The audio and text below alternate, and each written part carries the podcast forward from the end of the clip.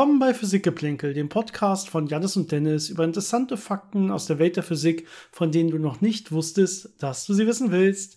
Hallo Janis. Hallo Dennis. Ich will es nicht überstrapazieren, aber wir haben heute super offensichtlich super Internetverbindung, zumindest im Vergleich zu sonst. Und dein Laptop-Lüfter ist leise und es scheint alles zu klappen. Aber wie gesagt, ich hätte es eigentlich glaub, wahrscheinlich gar nicht aussprechen ja, das, sollen. Äh, gleich geht alles schief, das kann man nicht sagen. ja, und wir haben heute eine Spezialfolge quasi zwischengeschoben. Äh, die andere, die wir geplant hatten, kommt dann nächste Woche. Denn es ist was passiert. Äh, die sogenannte Mars 2020 Mission ist gelandet auf dem Mars. Und da würde ich sagen, erzählen wir gleich mehr in Ruhe äh, drüber und äh, beantworten vorher vielleicht noch ein paar Zuhörerfragen, oder? Ja, würde ich auch sagen. Gut, ganz kurz vorweg eine organisatorische Sache, denn ich habe es geschafft, äh, ich habe endlich ja, so eine abstimmbare Themenliste erstellt. Das hatten wir früher über Patreon laufen, aber seitdem es Patreon von uns nicht mehr äh, gibt, das, seitdem wir das nicht mehr anbieten, hatten wir quasi auch keinen Zuhörerfeedback mehr, zu welche Themen euch dann am besten gefallen, worüber ihr dann am meisten euch Folgen wünscht. Und das habe ich jetzt probiert wieder ins Leben zu rufen. Das heißt, ich habe, glaube ich, äh, was habe ich benutzt? Microsoft oder Google? Ich habe irgendwas benutzt, eins der beiden, glaube ich, um äh, eine, ne Abstimmung quasi zu erstellen, wo ihr einfach mit abstimmen könnt. Äh, ja, Google, Google war es, irgendwie Google Polls oder sowas. Ähm, ich packe den Link mal so überall rein, in der Hoffnung, jeder kann ihn irgendwo finden. Das heißt, ich tue den mal in die Podcast-Beschreibung, ich tue in die Podcast-Show Notes und ihr findet das Ganze auch schon äh, auf unseren Facebook- und Instagram-Seite, jeweils mit Link bei Instagram in der, in der Bio dann steht der Link. Da kann man ja keine Links wirklich posten in den jeweiligen Beiträgen. Das heißt, irgendwie sollte jeder, äh, der es auch will, äh, in der Lage sein, diesen Link zu finden.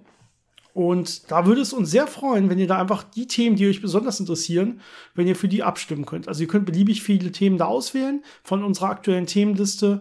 Und äh, wir benutzen das dann so als Orientierung, was wir dann als nächstes dran äh, nehmen, wor worüber ihr am meisten äh, worauf ihr am meisten Lust habt.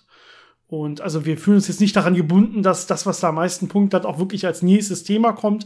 Aber für uns ist das sehr gut, so ein bisschen als Übereinstimmung mit unseren Zuhörern das Ganze zu machen und hilft uns immer extrem bei der Auswahl der Themen wirklich weiter. Und wenn ihr neue Themenvorschläge habt, wie immer, lasst es uns wissen über E-Mail oder eben unsere Social Media Kanäle. E-Mail-Adresse wie immer physikgeplänkel.gmail.com. Physikgeplänkel zusammengeschrieben, Geplänkel mit AE. Und das ist, denke ich, ein guter Übergang zu den äh, heutigen Fragen, die uns erreicht haben, äh, per E-Mail und Instagram in dem Fall. Ich fange vielleicht einfach mal mit Instagram an, weil wir das letzte Mal, glaube ich, nur E-Mail-Fragen beantwortet haben. Dann wechseln wir so ein bisschen hin und zurück und machen das ein bisschen ausgeglichener. Und zwar haben uns, glaube ich, zwei Fragen mittlerweile erreicht von David. Vielen Dank dafür. Ähm, ich probiere es nebenbei nochmal grob zu lesen und zusammenzufassen. Glaubt ihr, es wird irgendwann eine fortgeschrittene Technik geben, mit der man bis zum Urknall zurückschauen kann? Der Urknall hat ja überall stattgefunden. Das heißt, irgendwie müsste man ja auch äh, in der Lage sein, dann, wenn man gut genug messen kann, quasi bis zum Punkt des Urknalls wirklich zurückzuschauen. Ist das irgendwo möglich? Ähm, vielleicht fange ich einfach mal an. Ähm, also das, was wir normalerweise als kosmische Hintergrundstrahlung äh, kennen, ist ja das, was nicht beim Urknall entstanden erst ist, sondern erst, als das Universum überhaupt transparent für Licht war, transparent für Photonen. Irgendwie 380.000 Jahre nach dem Urknall oder so. Das heißt, äh, durch die Studie des, dieser kosmischen, dieses kosmischen Mikrowellenhintergrundes kann man eigentlich niemals bis zum Urknall selber zurückschauen, sondern immer nur, ja, bis so kurz nach dem Urknall, kurz jetzt auf astronomischen Maßstaben, äh, Maßstäben gedacht. Und es gibt aber allerdings eine, eine, Möglichkeit, wie man eventuell weiter zurückschauen kann. Nämlich, ähm, bevor das Universum transparent wurde für Photonen, war es zum Beispiel transparent für Gravitationswellen. Das heißt, es könnte eventuell möglich sein, Gravitationswellen, die direkt nach dem Urknall entstanden sind, also äh, Millisekunden oder noch weniger nach dem Urknall, dass man auch die dann vielleicht sogar heute noch sehen kann. Also da gibt es eventuell Ideen, wie man das mal messen kann und man äh, erwartet zum Beispiel auch so ein so ein Hintergrund von Gravitationswellen, die da entstanden sind und äh, probiert den irgendwie zu messen. Aber das wurde bisher noch nicht erreicht. Aber das ist du, du, äh, durchaus irgendwann mal ja, vielleicht äh, vorstellbar. Genauso wie Neutrinos. Ja, also nicht nur, nicht nur Gravitationswellen, die produziert worden sind. Da könnte man eventuell ganz bis zum Urknall zurückgucken. Ähm, kurz danach wurde das Universum auch irgendwann transparent für Neutrinos, deutlich bevor es transparent für Photonen wurde. Und es kann sein, dass man äh, so einen kosmischen Neutrino-Hintergrund sieht und äh, den dann vermessen kann und damit auch fast bis zum Urknall zurückgucken äh, kann irgendwann mal. Der wurde bisher allerdings auch noch nicht gemessen, ist sehr schwierig. Ja, es gibt da so ein paar halbkonkrete Ideen, wie man das machen könnte mit äh, weltraumgebundenen äh, Gravitationswelleninterferometern. Äh, die eine Idee hieß äh, Big Bang Observatory oder BBO. Äh, und die Idee ist halt, dass man eben Satelliten hat, die weit auseinander sind, äh, weil die eben für sehr niederfrequente Gravitationswellen äh, sensitiv sein müssen. Das Problem ist ja, je näher man an den Urknall rangeht, ähm, desto länger hatten die dichte Schwankungen, die man damals vielleicht hatte, die die Gravitationswellen erzeugen konnten, Zeit äh, mit der Expansion des Universums größer zu werden. Das heißt, kurz nach dem Urknall kleine Gravitationswellen sind natürlich mittlerweile auf so großen Skalen, dass es wirklich schwierig wird, äh, die zu messen. Und äh, gerade mit erdgebundenen Sachen hat man da überhaupt keine Chance. Deswegen muss man da ins Weltraum gehen und möglichst große Abstände nehmen. Ähm, vielleicht auch so Sachen wie ein Pulsar Timing Array hat da vielleicht Möglichkeiten, äh, diese ja sehr niederfrequenten Gravitationswellen, die da entstanden sein müssten, irgendwann mal zu messen. Also die Hoffnung ist auf jeden Fall da und äh, theoretisch sollte es auch möglich sein. Äh, und wir müssen mal gucken, was die Technologie uns da ermöglicht und äh, ja, vielleicht ein paar geniale Ideen noch dazu kommen. Eine weitere Frage ist ein bisschen angewandter von David, die er noch gestellt hat. Und zwar fragt er sich, warum wir Menschen schwitzen bei einer Außentemperatur von so 36, 37 Grad, obwohl ja eigentlich unsere Körpertemperatur 36, 37 Grad ist. Das heißt, genau dann müssten wir uns ja am wohlsten fühlen. Dann müssten wir eigentlich im thermodynamischen Gleichgewicht mit der Außenwelt sein. Ja, das Problem ist ja, äh, thermodynamisches Gleichgewicht hat ja dieses Wort Gleichgewicht dabei. Das heißt, ich habe zwei Körper, die auf der gleichen Temperatur sind und dann äh, passiert da kein Wärmefluss mehr. Das Problem ist aber, dass unser Körper ja ständig Wärme erzeugt. Das heißt, wir produzieren viel mehr äh, Wärmeenergie, die wir auch loswerden müssen. Und wenn die Außentemperatur genauso warm ist wie die Körpertemperatur, habe ich natürlich keinen Gradienten, äh, wo diese Wärmeenergie wegfließen kann. Das heißt, die Wärme staut sich in meinem Körper und deswegen fängt man dann an zu schwitzen. Das heißt, man möchte lieber eine etwas geringere Außentemperatur haben, so dass die Körpertemperatur, also die, dieser Wärmeüberschuss, den der Körper quasi produziert, immer gerade so abfließen kann, dass unsere Körpertemperatur schön äh, konstant bleibt, ohne dass wir frieren, aber eben auch so schnell abfließt, dass wir keinen Wärmestau haben. Äh, Gerade wenn man sich bewegt, wird ja immer mehr Wärme produziert oder wenn man Sachen, heiße Sachen gegessen hat. Und äh, diese Wärme muss natürlich irgendwie auch weggehen. Und ja, das ist so der, der Hauptgrund dafür. Genau, wir sind eine Maschine, die auch äh, gleichzeitig immer mit Wärme erzeugt und wir müssen einfach gekühlt werden. Ja? Je besser wir quasi von außen gekühlt werden, aber noch innen vernünftig funktionieren können, also es darf natürlich nicht zu kalt sein, desto besser erstmal. Da muss man nicht schwitzen, um diese Kühlung selber zu erhöhen. Ja, ich glaube, das war es erstmal von Instagram. Ich wechsle jetzt doch mal zu den E-Mails. Ähm, da hat uns eine Frage erreicht von Mirko. Äh, und zwar ist Mirko Physiklehrer hört uns meistens auf dem Weg zur Arbeit, also ich denke zur Schule. Das ist sehr cool auf jeden Fall. Auch vielen Dank für die Frage. Und ich werde hier auch mal ein bisschen zusammenfassen. Und zwar geht es um die spezielle Relativitätstheorie. Ja, da wird es natürlich wieder ein bisschen komplexer, kann man sich schon denken. Und ähm, er hat sich jetzt viele Erklärungen vom Zwillingsparadoxon äh, angeschaut. Darüber haben wir auch mal eine eigene Folge gemacht. Ja, zwei Zwillinge, die irgendwie, wo einer das, das die, die Erde verlässt mit einem Raumschiff und dann langsamer altert als der, der auf der Erde zurückbleibt aufgrund der Zeitdilatation. Äh, ohne das jetzt näher ausführen zu wollen, wir wollen ja hier nur kurz die Frage beantworten. Ähm, hier ist jetzt bei ihm ein bisschen ein Problem der, der Gleichzeitigkeit, die, die es ja in der, in der speziellen Relativitätstheorie nicht mehr so richtig gibt. Ähm, wenn man zwei synchrone Uhren hat, und also die Frage, ich versuche es mal vernünftig schön zu formulieren. Wir haben zwei synchrone Uhren in einem Inertialsystem, das heißt in einem nicht beschleunigten System, wenn man so will. Das heißt, die ticken schön synchron, beide Uhren. Und jetzt wechsle ich das Bezugssystem in ein anderes Inertialsystem. Was heißt das? Das heißt, ähm, ich habe zwischendurch eine Beschleunigung ja, und wechsle dann von dem einen ins andere und dann hört die Beschleunigung wieder auf. Das heißt, danach bin ich jetzt in einem anderen System ohne äußere Beschleunigung. Das heißt, da würden die Uhren dann wieder im selben Takt quasi gehen. Die Frage ist jetzt, wenn dieser Wechsel gar nicht so richtig Zeit zeitgleich stattfinden kann, weil es sowas wie Zeitgleichheit ja gar nicht so richtig gibt oder zumindest jetzt hier schwer zu definieren wäre, würden die Uhren dann bei diesem Wechsel vom ersten ins zweite Inertialsystem, würden die danach überhaupt noch synchron laufen? Weil es kann ja sein, dass das, der erste läuft jetzt quasi von dem ersten zum zweiten Inertialsystem, also wird kurz beschleunigt. Während der Beschleunigungszeit erfährt er ja jetzt irgendeine Veränderung, eine Zeitdilatation. Die Uhr wird währenddessen zum Beispiel ein bisschen langsamer gehen. Ja, und der andere hat währenddessen immer noch seine konstante Rate. Und jetzt ein bisschen später, weil man eben das mit der Zeitgleichheit nicht so richtig garantieren kann, äh, geht der andere in, das, in dasselbe zweite Initialsystem über. Ich hoffe, das ist jetzt gerade nicht zu komplex. Die Frage ist, sind die jetzt wieder synchron?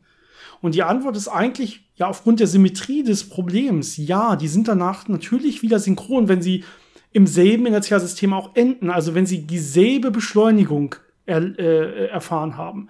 Das heißt, der eine wird äh, während, ähm, also während die beiden getrennt sind, der eine ist schon im zweiten Inertialsystem, der andere, die andere Uhr tickt noch im ersten, da gehen sie erstmal nicht mehr synchron, weil ja die Uhr, die gewechselt hat, irgendeine Art von Zeitdilatation erfahren hat.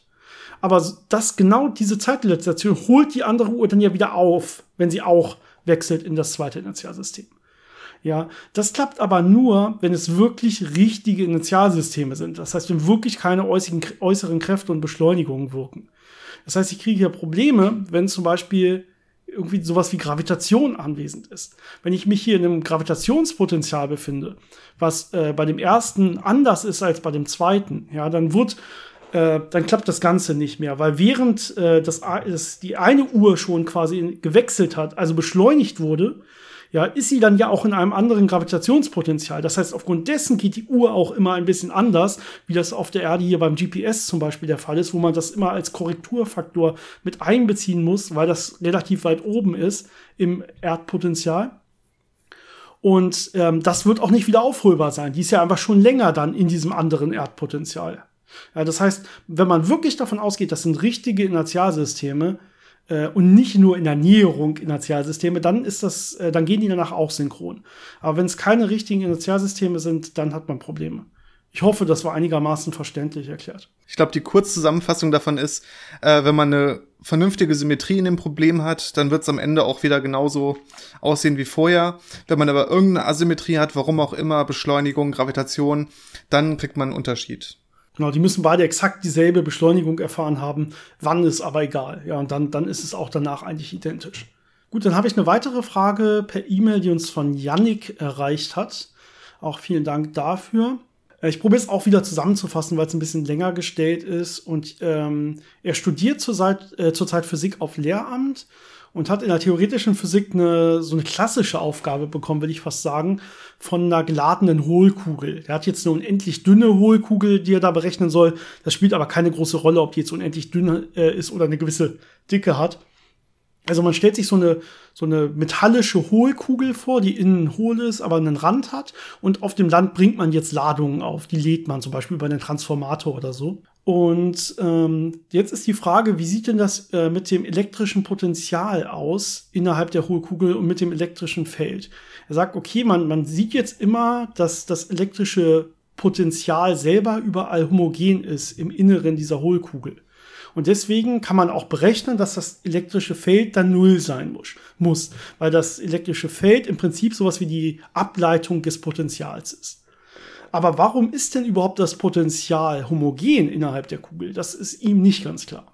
Was man hier machen kann, äh, ist wahrscheinlich so einen klassischen, äh, zu den klassischen Grundlagen der Elektrodynamik gehen, nämlich zu den Maxwell-Gleichungen.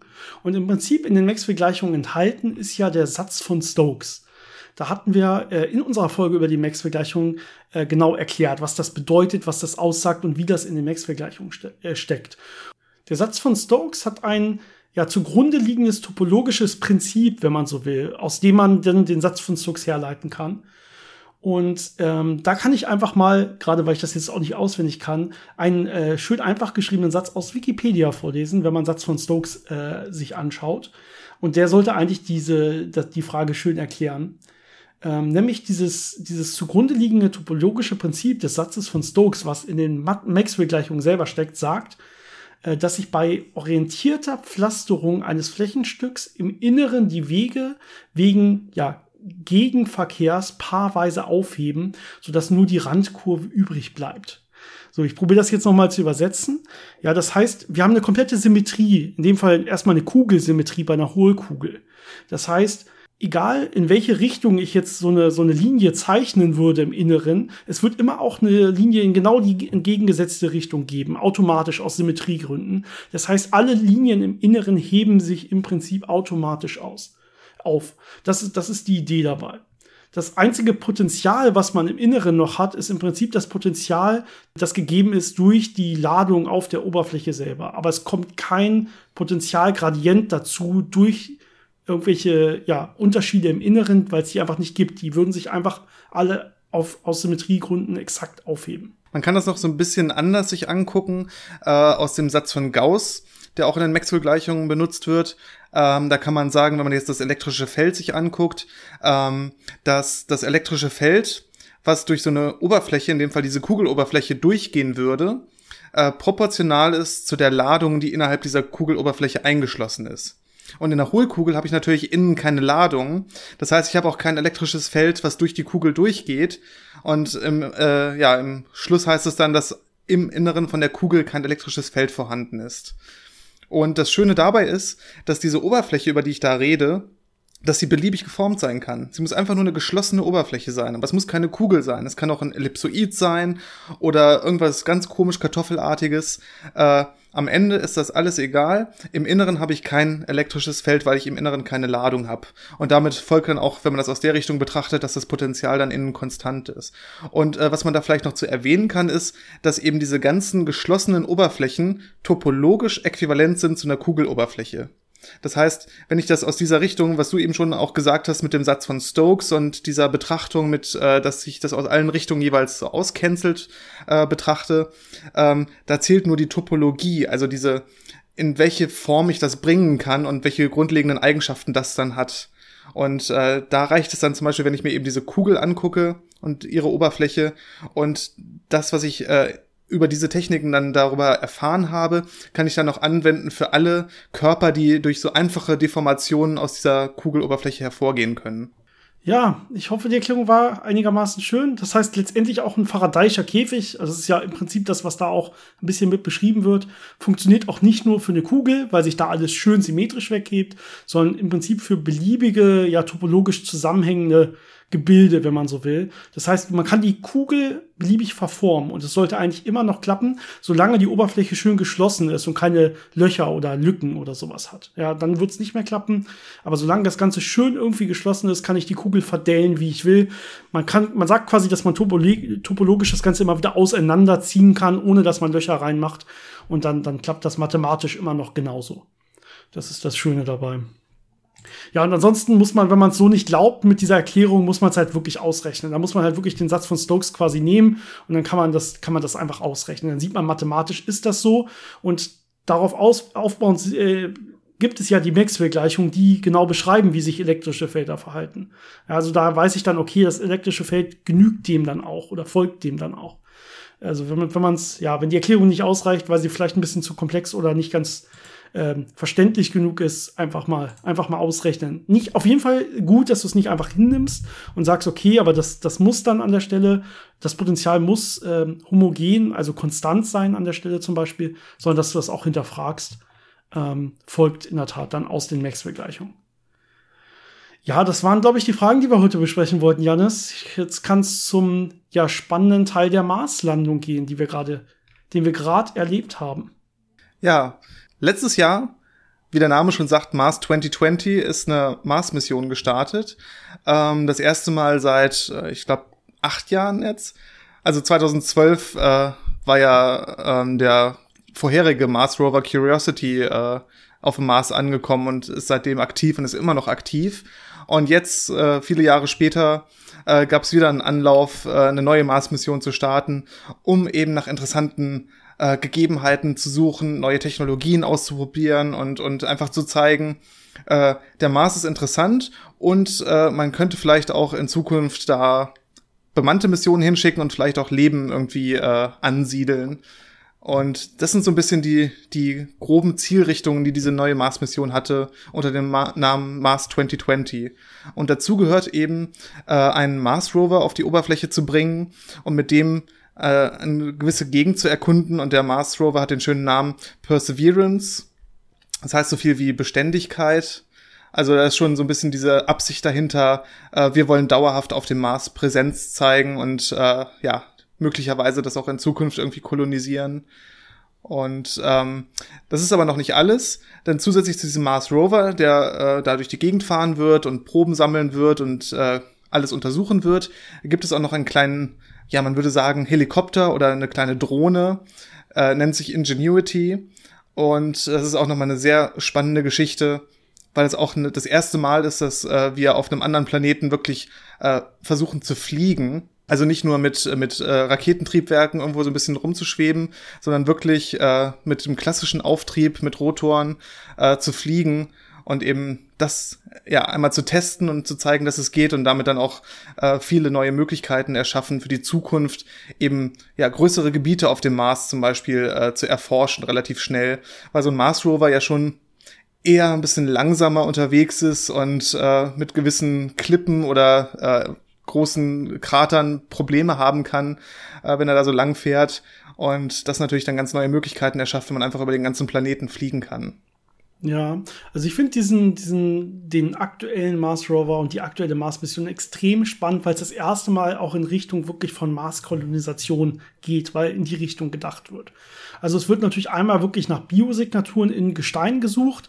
Deswegen hat man sich auch diese, ähm, diese Stelle, diese Landestelle so ausgesucht, ja, ein, wahrscheinlich mal ein alter See, der ausgetrocknet ist wo man sagt, okay, wenn, dann würde wahrscheinlich dort äh, im, im Schlag damals oder so vielleicht noch irgendwas, äh, irgendwelche Fossilien dann jetzt vorhanden sein, die man eventuell finden könnte. Oder halt ja Mikrofossilien, also von Mikroben oder so.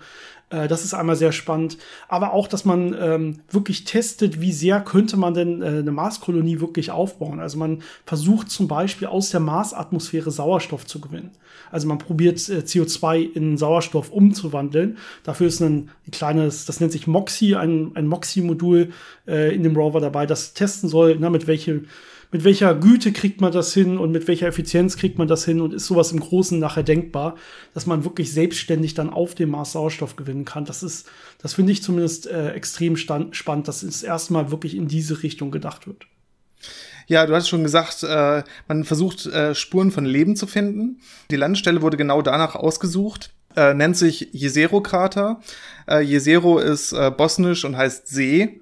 Und es wurde nach einem kleinen Dörfchen in Bosnien benannt, äh, was eben auch so schön idyllisch an einem See gelegen ist, mit kleinen Flüsschen da dran, äh, weil man eben diese Ähnlichkeit auch gesehen hat zu der Struktur äh, von diesem Krater. Man vermutet, dass das über viele, viele Millionen Jahre ein kleiner See war, mit einem Fluss, der da reingeflossen ist und auch so ein kleines Flussdelta erzeugt hat, mit ganz vielen Ablagerungen.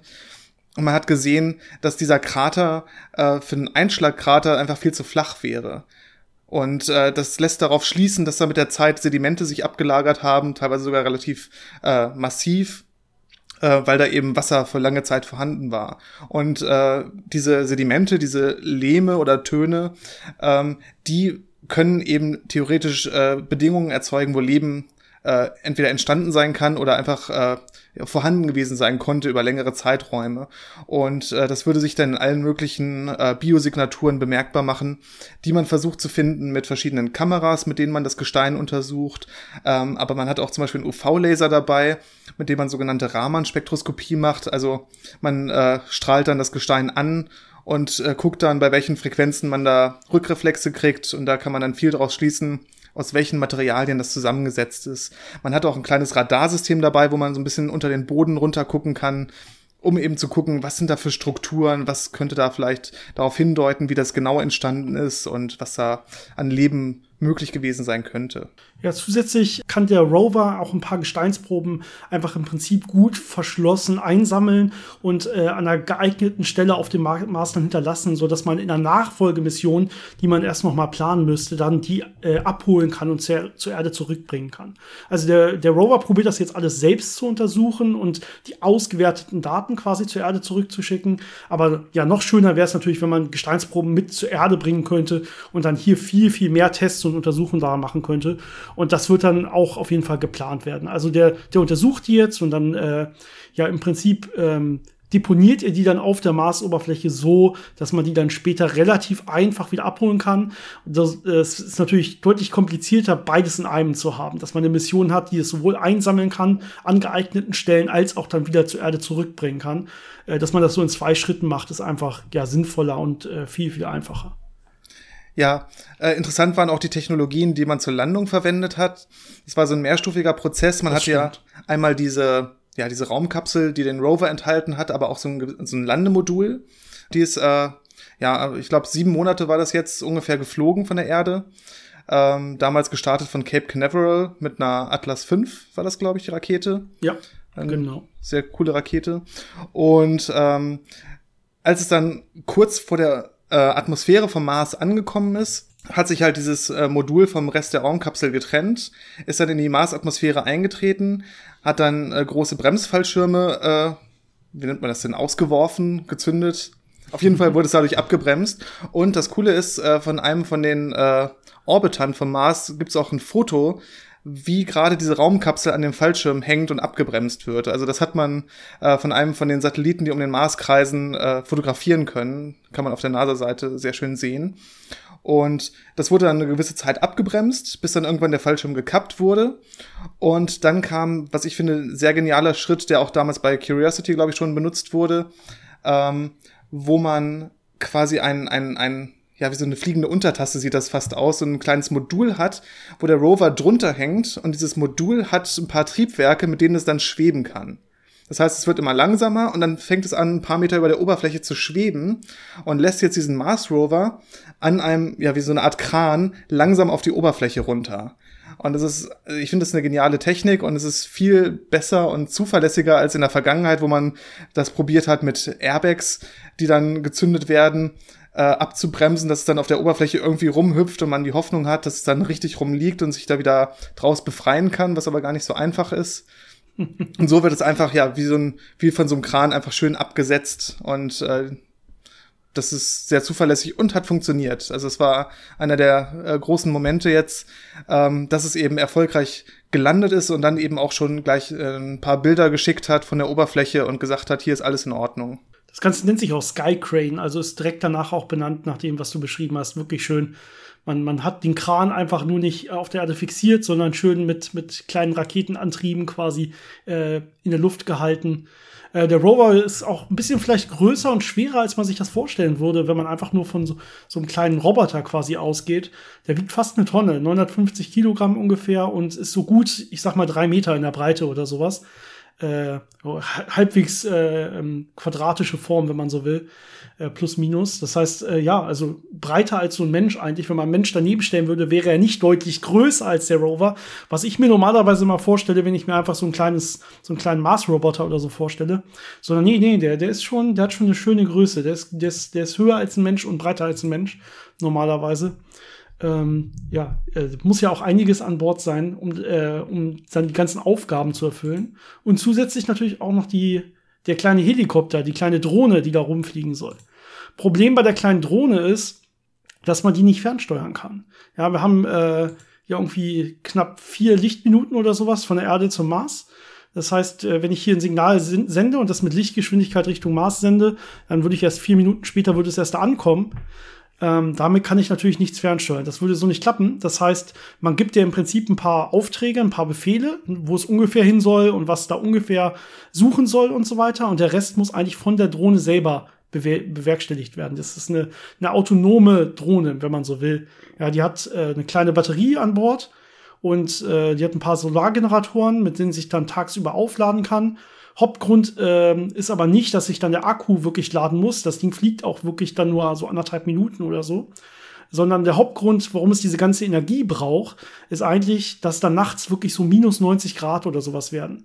Und damit sich danach dann die Rotorblätter wieder drehen, äh, muss es sich erstmal selber wieder aufheizen. Das muss erstmal wieder auftauen, äh, damit die Elektronik wieder funktioniert und wie gesagt, die ganze Mechanik auch wieder funktioniert dieser Drohne. Und da geht die, der Hauptteil der Energie hin, die es äh, mit den Solarkollektoren speichert. Und der kleinste Teil geht dann letztendlich in den wirklichen Flug, ähm, der dann, wie gesagt, nur so 90 Sekunden oder sowas ist. Aber der Flug ist auch schon eine Herausforderung für sich. Äh, wir wissen ja, dass die Marsatmosphäre viel, viel dünner ist als die Erdatmosphäre. Und ein Fluggerät, das arbeitet ja mit Auftrieb, also mit der Wechselwirkung mit der Atmosphäre. Und äh, dementsprechend ähm, leicht hat man die gebaut. Also diese Drohne wiegt nur 1,8 Kilogramm hat aber Rotorblätter, die sich dann sehr schnell drehen, mehrere tausend Umdrehungen pro Minute, um eben genug Auftrieb zu erzeugen, um da so ein bisschen rumfliegen zu können. Das ist, ja, es war eine sehr große Herausforderung, das äh, zu entwickeln und zu testen. Es muss ja auch stabil genug sein, obwohl es so leicht ist, dass es nicht durch die Rotation einfach auseinanderfliegt und kaputt geht, sondern eben stabil wirklich fliegen kann. Und ähm, ja, man, wie du gesagt hast, es wird autonom fliegen, das heißt, ähm, sich selbst orientieren müssen und Hindernissen ausweichen können. Äh, bei den Rovern war das in der Vergangenheit immer einfacher. Da konnte man ja sagen, okay, fahr zehn Meter vor und schick mir dann ein Bild. Und dann sieht man, okay, es ist angekommen, jetzt kann ich wieder weiterfahren. Da passiert in der Zwischenzeit nichts. Aber bei so einem Fluggerät, da muss man ja ständig äh, ausgleichen und äh, möglicherweise kommt eine Windböe, schickt das Ganze irgendwo anders hin. Und wenn man da nicht schnell reagieren kann, ist das Ding sehr schnell kaputt. Ähm, wenn man schon mal irgendwie so eine kleine Drohne geflogen hat, äh, weiß man genau, was das Problem ist. Und wir haben zwar eine mega dünne Atmosphäre, die da Probleme beim Auftrieb erreicht, äh, erzeugt, aber wir haben trotzdem noch relativ starke Winde, die entstehen können.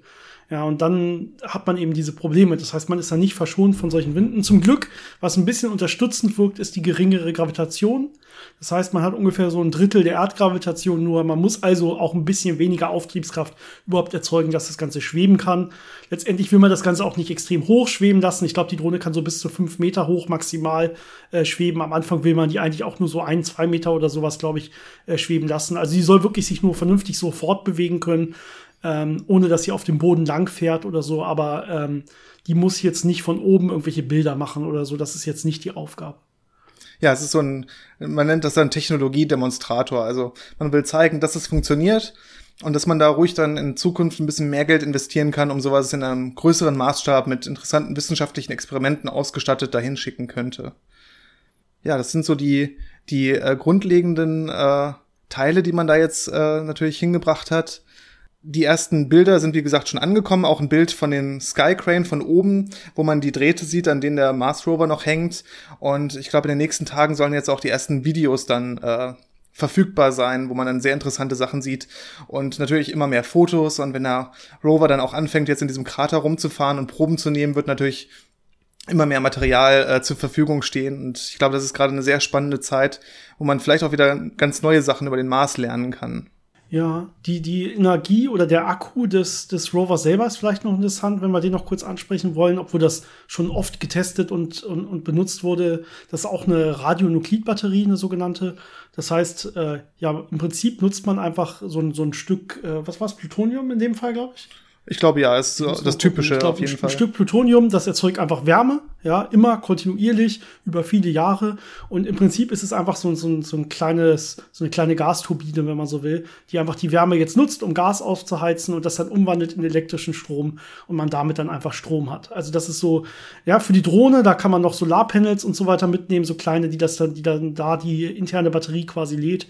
Aber für den Rover selber braucht es irgendwas Beständigeres ähm, ohne dass er irgendwo groß äh, riesige Solarpanels irgendwo ausfahren kann oder so. Deswegen taugen diese Radionuklidbatterien sehr schön. Also das ist wirklich gut. Ähm, kann man einiges rausholen aus so einem kleinen Stück Plutonium und das ähm, zerfällt so langsam, dass man dafür viele, viele Jahre im Prinzip immer einen gleichen Output, einen gleichen Leistungsoutput hat, die man erzeugt mit dieser, mit dieser Wärmekraftmaschine. Ja, zum Beispiel die Voyager-Missionen, die jetzt am Rand des äh, Sonnensystems schon angekommen sind, die ja vor in, irgendwann in den 70ern losgeflogen sind, ähm, die haben auch natürlich Radionuklidbatterien dabei, weil man da draußen auch viel zu wenig Sonnenlicht hätte, um mit Sonnensegeln vernünftig Energie äh, sammeln zu können. Und äh, bei denen hat sich das äh, mittlerweile in diesen ganzen Jahren ja, so um 16, 17 bis 20 Prozent äh, verringert der Energieoutput, was aber immer noch völlig, äh, völlig ausreichend ist, um eben die wichtigsten äh, Funktionalitäten aufrechtzuerhalten. Das heißt, diese Dinger können wirklich über viele, viele Jahre Energie liefern und eben solche Missionen, gerade so autonome Missionen, die vielleicht auch nicht immer äh, an Sonnenlicht rankommen, äh, damit Energie zu versorgen. Gerade auf dem Mars ist ja immer so ein bisschen das Problem, dass da sehr viel Staub unterwegs ist. Und wenn sich dann zu viel Staub auf so einem Solarpanel ablegt, dann ist irgendwann äh, vorbei mit Energieerzeugung, wenn man das nur damit äh, erreichen kann. Und dann hat man halt verloren. Und deswegen ist das immer so ein, gerade bei amerikanischen Missionen, so ein Backup. Äh, ich glaube, die Europäer verzichten auf Radionuklidgeneratoren aus Sicherheitsbedenken, weil natürlich immer so ein bisschen die Gefahr dabei ist, wenn man äh, so einen Haufen radioaktives Zeug ins Weltall schießt, dass es vielleicht da nicht ankommt, sondern auf der Erde bleibt und dann verteilt wird. Natürlich hat man da äh, gewisse Vorsichtsmaßnahmen getroffen, dass selbst wenn so eine Rakete explodiert, dieser äh, Radionuklidgenerator intakt bleiben sollte. Aber es sind halt so ein bisschen unterschiedliche Philosophien, mit denen man da rangeht. Ja, die, die Amerikaner nehmen das offensichtlich äh, eh nicht so ernst, äh, was nämlich viel aufgekommen ist jetzt gerade wieder. Es sind zwar ein bisschen ältere Aussagen, aber die Aussagen von Elon Musk zur, zum Terraforming vom Mars spielen ja auch genau mit solchen radioaktiven ähm, ja, zerfällen. Äh, der hat nämlich, ich glaube, 2019 das erste Mal, 2020 hat das dann noch mal ein bisschen neuer ähm, oder ja weiter ausgeführt, vorgeschlagen, dass man auf lange Sicht, wenn man eine Marskolonie aufrechterhalten will als Menschen, dass man den Mars terraformen könnte, indem man den Mars extrem aufheizt. Ja, der Mars ist ja weiter weg von der Sonne, das heißt, da kommt wenig, deutlich weniger Energie an ähm, das heißt, man müsste irgendwie vernünftige Mittel finden, ihn aufzuheizen, damit dann überhaupt die Atmosphäre dichter wird und nachher auch einen Treibhauseffekt einsetzt, der das Ganze deutlich schön äh, ja angenehmer warm macht, dass man wirklich da dann auch letztendlich ohne Kuppel quasi rumlaufen könnte. Und ähm, zuerst hat er, glaube ich, darüber ähm, spekuliert, ob man Sonnensegel oder Sonnenkollektoren benutzen kann und dann Sonnenlicht fokussiert auf die Marsoberfläche oder so. Aber letztendlich hat er gesagt, na, wir könnten ja auch einfach ganz viele Atombomben in, die, in der Mar Marsatmosphäre explodieren lassen. Und die würden dann quasi wie ganz viele kleine Sonnen über dem Mars oder im Marshimmel sein und den Mars so dann aufheizen, bis er irgendwann bewohnbar ist, weil so ein, so ein durch den Treibhauseffekt dann so ein, so ein selbst, ähm, quasi selbsterfüllende selbsterfüllendes System gibt, was sich dann immer weiter aufheizen könnte. Ähm, und wenn man das richtig berechnet, sagt er, dann würde das in Wirklichkeit dem Mars auch nicht jetzt äh, nuklear irgendwie ja, be beeint oder die, die Arbeit der Menschen da nuklear beeinträchtigen, so dass das Ganze irgendwie verseucht würde oder so. Ähm, trotzdem wahrscheinlich eine sehr merkwürdige Idee und äh, deswegen haben sich natürlich auch direkt später dann die Russen gemeldet und gesagt, na, ob wir wollen, dass die Amerikaner ganz viele Nuklearraketen in den Weltraum schicken, da sind wir uns noch nicht ganz so sicher, ob das wirklich dann äh, in Richtung Mars geht oder so. Äh, das heißt, äh, das wird wahrscheinlich erstmal zumindest keine Option sein. Vor allem ist natürlich auch die Frage, wie er jetzt, sagen wir mal, als Privatperson äh, da Nuklearraketen hinschaffen wollen würde. Ich glaube, da würden sich auch einige äh, beschweren und sagen, Moment, äh, das darfst du jetzt nicht machen. Ich glaube, ein Teil der Idee ja, war auch äh, die Polkappen äh, am Mars, wo ja sehr viel Eis vorhanden ist, damit auch anzuschmelzen und das Ganze dann zu verdampfen, um damit auch einen Teil der Atmosphäre zu erzeugen. Was man natürlich sagen muss, ist, wenn man äh, die richtige Art von äh, Nuklearwaffe nimmt und die in der Atmosphäre auf die richtige Art zündet, dann hat man wirklich relativ wenig Fallout, der an einer Stelle runterkommt. Das verteilt sich dann so über den ganzen Planeten und ist dann, ja, ich will nicht sagen relativ harmlos, aber schon sehr verdünnt. Also solche Möglichkeiten bestehen theoretisch. Aber natürlich gibt es sehr viele Risiken dabei, dass das nicht ganz so funktioniert, wie man sich das denkt und dass man bestimmte Sachen außer Acht gelassen hat, was man ja auch in, in der Vergangenheit auf der Erde bei äh, Nuklearwaffentests gesehen hat. Und das ist immer, ja, sehr debattierfähig, sowas. Ja, auf jeden Fall debattierfähig. Ich meine, wir haben ja auch auf der Erde immer eine gewisse Hintergrundstrahlung, weil auch die unsere Erde zum Teil äh, mit radioaktiven Nukliden überzogen ist und so weiter.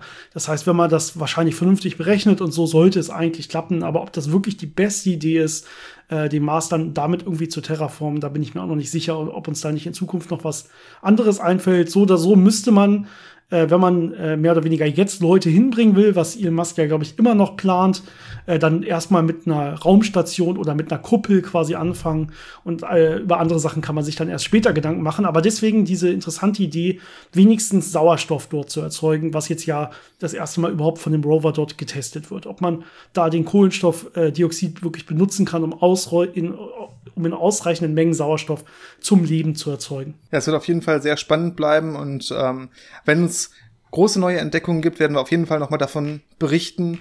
Ansonsten äh, solltet ihr vielleicht einfach die Augen offen halten, was da an neuen Bildern und Videos gepostet wird und äh, das so ein bisschen verfolgen. Das wird, glaube ich, sehr spannend. Ja, genau. Die Landung war am 18. Ähm, und äh, jetzt haben wir dann, wenn die Folge online kommt, sollte es der 21. sein. Das heißt, jetzt zu dem momentanen Zeitpunkt, wo Janis und ich reden, äh, sind eigentlich noch gar nicht so richtig Bilder oder so da. Ich glaube, es sind mittlerweile drei Bilder da, noch keine Videos. Äh, die Drohne selber hat sich, glaube ich, zurückgemeldet und gesagt, ihr geht's gut, aber sie ist natürlich noch nicht geflogen oder so. Das heißt, diese ganzen Ergebnisse dieser Mission, die liegen alle noch vor uns in den nächsten Jahren. Sehr spannend. Mhm. Gut, dann hoffe ich, es hat euch gefallen. Ich hoffe, ihr habt noch eine schöne Woche. Schreibt uns Fragen, Anregungen, Teamvorschläge und ja, bis zum nächsten Mal. Ciao. Bis dann.